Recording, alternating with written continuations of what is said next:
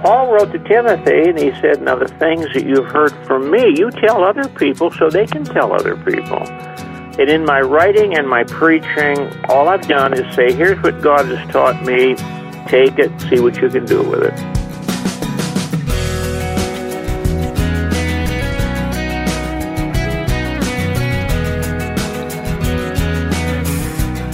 Welcome to this week's edition of First Person. I'm Wayne Shepherd with a very special guest today, Dr. Warren Wiersbe. For those of you who know Dr. Wiersbe, I think you'll enjoy catching up with this remarkable man, now in his 80s, who's had such a deep impact on the church for the past 50 plus years. And if you haven't read any of his books or listened to his sermons, you'll find out today why so many Christian pastors still look to Warren Wiersbe for leadership and wisdom in ministry. First Person is a weekly conversation with a guest who shares their faith story with us and reminds us all of God's faithfulness and calling. And we're found online at firstpersoninterview.com. Well, I love to read biographies, and one of my favorites is titled Be Myself, the autobiography of Warren Wiersbe. An avid reader himself, Dr. Wiersbe has a very extensive library and has a knack for remembering hundreds of stories and quotations. But it is his love for God and God's Word that compels him, even after a lifetime of study, to continue learning all he can. I called Dr. Wiersbe recently. He immediately instructed me to call him Warren, and we began by talking about his ministry, which is now even extending to Facebook. I know very little about it. Um, uh, one of my good friends who's into the media up to his eyeballs says he's monitoring it for me, so I, I don't know anything about it. well, you have a couple of thousand fans there on Facebook, and uh, and your uh, your wit and wisdom through the years is being uh, amplified there. So we sure appreciate it. Yeah, I think it, they're, what they're doing is quoting. Mm-hmm. Yeah. Well, uh, the Lord's in control. Uh, as long as they don't send me a bill, let them go. So you span quite a, a period of time uh, from what late forties in ministry all the way through Facebook. Now that, that's that's quite a career. Well, I began my ministry about. Well, I was saved in 1945 at a uh, Youth for Christ rally in my hometown, not far from where you are right now, East Chicago, Indiana. Mm-hmm. And uh, Billy Graham was the preacher, and I got saved that night. Then I started uh, preaching about 19, um, about 19, let's see, when, when would it have been? 45, 50. 1950. God called me. I was in seminary, and away we went. Hmm. Well, you pastored in Indiana and, of course, uh, near Cincinnati, Covington, Kentucky. Yeah. And Chicago's Moody Church. Yes. That was the biggest surprise of all that, that God would pick me up and put me at Moody Church. And I want to say right now that it was a privilege to follow Dr. George Sweeting. Hmm. Uh, he became pastor of the church when they were in very, very difficult circumstances. A group in the church just wanted to sell the building to the city of Chicago. But um, Dr. Sweeting did a marvelous job, and following him is was one of the greatest honors I think I've ever had. Hmm. That says a lot right there. How many different positions have you stopped to count them? I know you were with Youth for Christ for a while. Well, I began at pastoring uh, uh, Central Baptist Church in East Chicago, Indiana. Then we went to Youth for Christ. I helped to set up the literature division. We were living in Wheaton then had a little house completely surrounded by mortgages. and uh, then we left uh, Youth for Christ. But, but I have to say this to work with Ted Engstrom at YFC in the headquarters was like going to, to Princeton and getting an MBA. Yeah. What a man. He taught me so much. We went down to the Cincinnati area, at least over the river from Cincinnati, Covington and that was uh, Calvary Baptist Church. We were there 10 years, and then got to call the Moody Church. And then when I left Moody Church, Mr. Epp approached me and wanted me to come on deck as sort of an uh, assistant teacher or something like that. So I think it was in 79 I began flying to Lincoln. And that was back to the Bible. And then Mr. Epp passed away. I was called to be director and that lasted until about um, 90. Mm-hmm. Uh, then I felt God was calling us, setting us loose, and we began an itinerant ministry. And that's where your autobiography, Be Myself, I love that title, by the way, that's where it leaves off with, with about 1990 or so. So the last 20 years or so, it's been this itinerant ministry. Are, you, are you still out and about these days? Oh, my, no. No, uh, four doctors, my good doctor friends, got together and said, You're not going anyplace, brother. Just sell your your luggage to somebody because the worst place for you is in itinerant ministry. Hmm. So we uh, said, All right, Lord, if this is what you want, but we're having a ministry here. Uh, Wayne, for the first time, the people are coming to me. I don't have to go to them. And we're getting phone calls and mail and all sorts of things from uh, people I've never heard of, some people I've known a long time. Can we just stop by and see you? Now, I'm, somebody may have started a rumor that I'm going to be raptured or I'm going to die. I don't know. but isn't it wonderful to have a group of friends who gather around you like that? I appreciate that. Yeah. Well, it, it says much about how God has gifted you and how uh, how you've grown in your understanding of the Lord, and now want to pass it on to other people. Uh, one of those people is my friend Michael Catt, Pastor Michael Catt from Sherwood Baptist in Georgia, and uh, Michael's a big fan of yours, and he wanted me to ask you about tricks with thimbles. Now,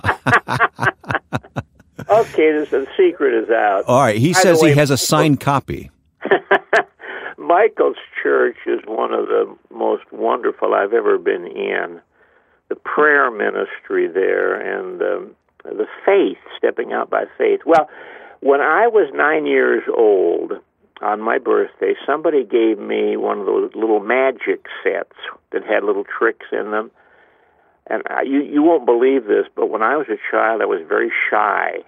I didn't want to talk to people. I lived in the public library and read books, and but uh, God ordained that I should start doing magic tricks, and I discovered I could tell jokes, and my timing was pretty good.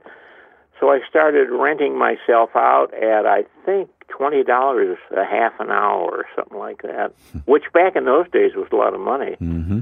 And I'd go to birthday parties, one thing or another, and then I started inventing my own tricks. And I, my first book was published in 1945, um, and it was uh, called Action with Cards. I was mm-hmm. doing card tricks. It was published up in Chicago. And then I did one on mental magic, uh, reading people's minds. And then I did a third one on thimbles. Thimble magic is not seen today, but back in that day we had a lot of fun changing the colors of thimbles and pulling them out of people's ears, etc. And then uh, when I got into ministry, I thought, well, I don't need these things anymore, and uh, that was the end of that. Michael, um, I think, is still looking for a copy of that. Did he ever get one? yeah, he told me he has a signed copy. So oh. somewhere along the line, he uh, he made an investment. That's all right. That's are, are you one of those authors? I'm guessing you're not. That's kept track of how many books you've written through the years. No, Betty does that. She's the secretary of the corporation. She tells me it's up to about 160. Yeah, no doubt. Um, and of course, in many different editions. Uh, somebody said to me, Well, I can't believe that. I said, Well, it is unbelievable, but I suggest you go to Amazon.com and put my name in there and start scrolling. Hmm. and they did. you mentioned Ted Engstrom I know Bob Cook was another one of your heroes. Oh, indeed. Who, who are some of the other people through the years that God has really used in your own life? Well, you start with the Youth for Christ crowd. I was saved in Youth for Christ. Torrey Johnson gave me a great piece of advice one day. He said, Young man, find the one thing you do that God blesses and stay with it. And that's all I've done. Hmm. Preaching and teaching and writing books. That's all I've done. I can't do anything else. Torrey Johnson was an encouragement. Bob Cook was like a second uh, savior to me. He was so wise. He'd say, Now, Warren, keep your ministry on a miracle basis. If you can explain what's going on, God didn't do it. Hmm. Now, that's terrific. And that's what we've tried to do. Uh, Howard Sugden. I don't know if you knew Howard. I I know of him or knew of him, and I recognize the name, but I never got to hear him preach. Well, Howard Sugden was a great preacher. He pastored for 40 years at South Baptist Church in um, Lansing, Michigan. We were mm-hmm. dear friends, traveled together, were in conferences together. And uh, I think I was probably the son he never had, but he was a great blessing. He he he knew the ministry. He knew his Bible. Great help to me. Theodore Epp, I was able to watch it close at hand. And if ever there was a man of God, it would be Theodore Epp. I put him in the same category with uh, William Culbertson uh, and A.W. Tozer, where they walked with God.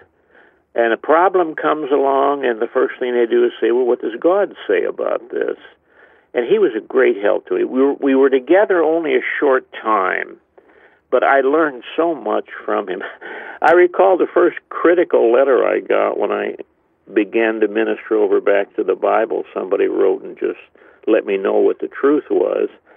And I gave it to Mr. Epp. I said, How do I answer this?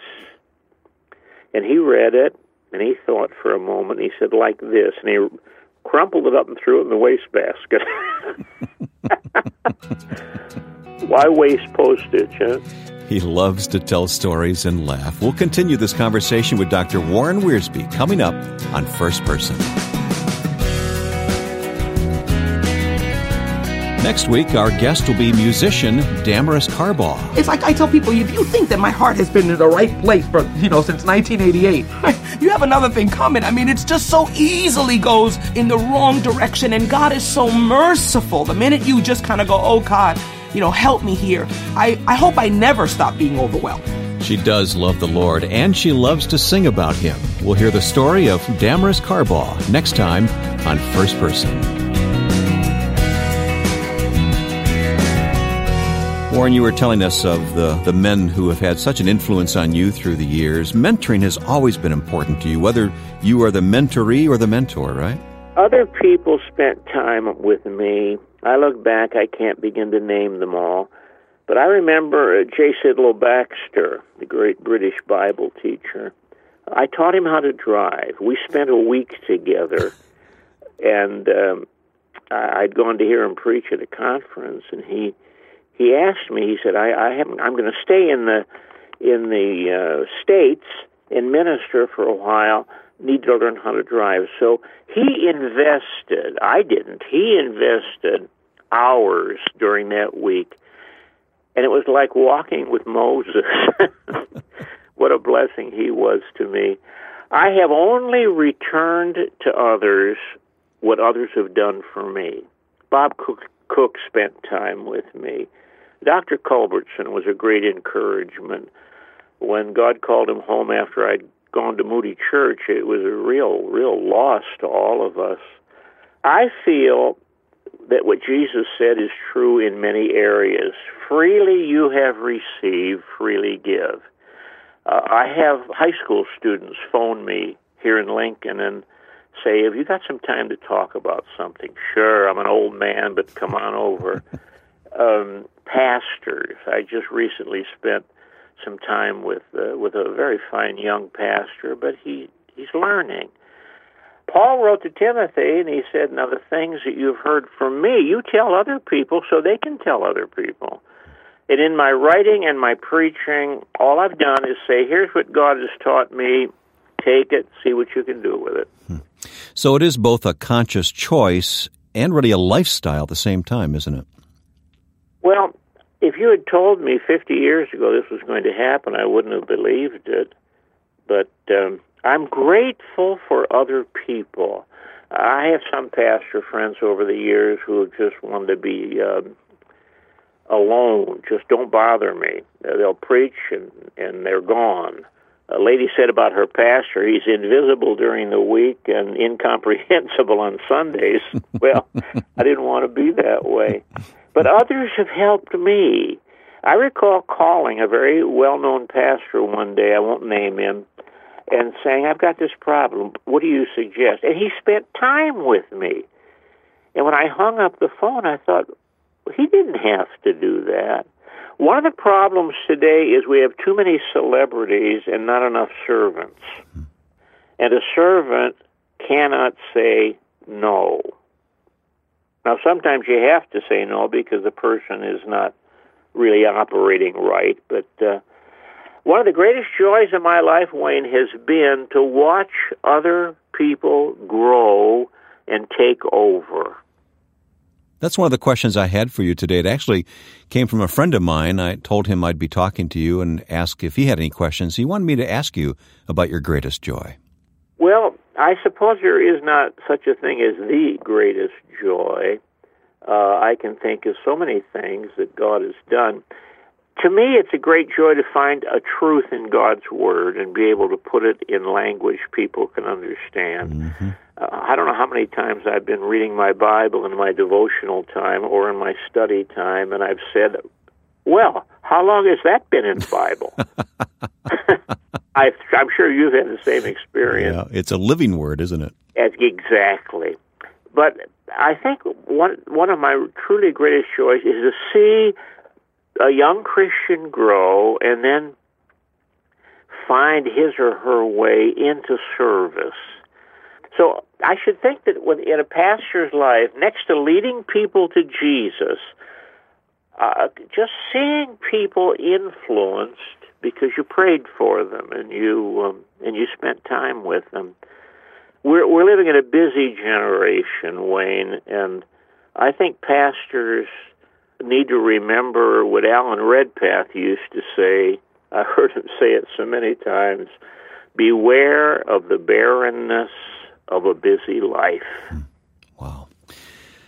All right. What about your deepest heartache in life? To see somebody fail for whom you prayed much. There are certain faces that come before my imagination, and and I just grieve. They were they had great potential. Uh, were in a place where they could serve God, and then something happened. I don't know what, and and now they're not doing that anymore, and uh, that's a heartbreak. I don't think many Christians realize what a heartbreak Judas was to Jesus. Jesus did everything he could do to get a hold of Judas, his heart, his mind, his will and it never happened. Well, he was one of the twelve, so well, that says a lot, doesn't it? Well, Charles Spurgeon said, if you want to have a devil, start with an angel, and if you want to have an apostate, start with an apostle.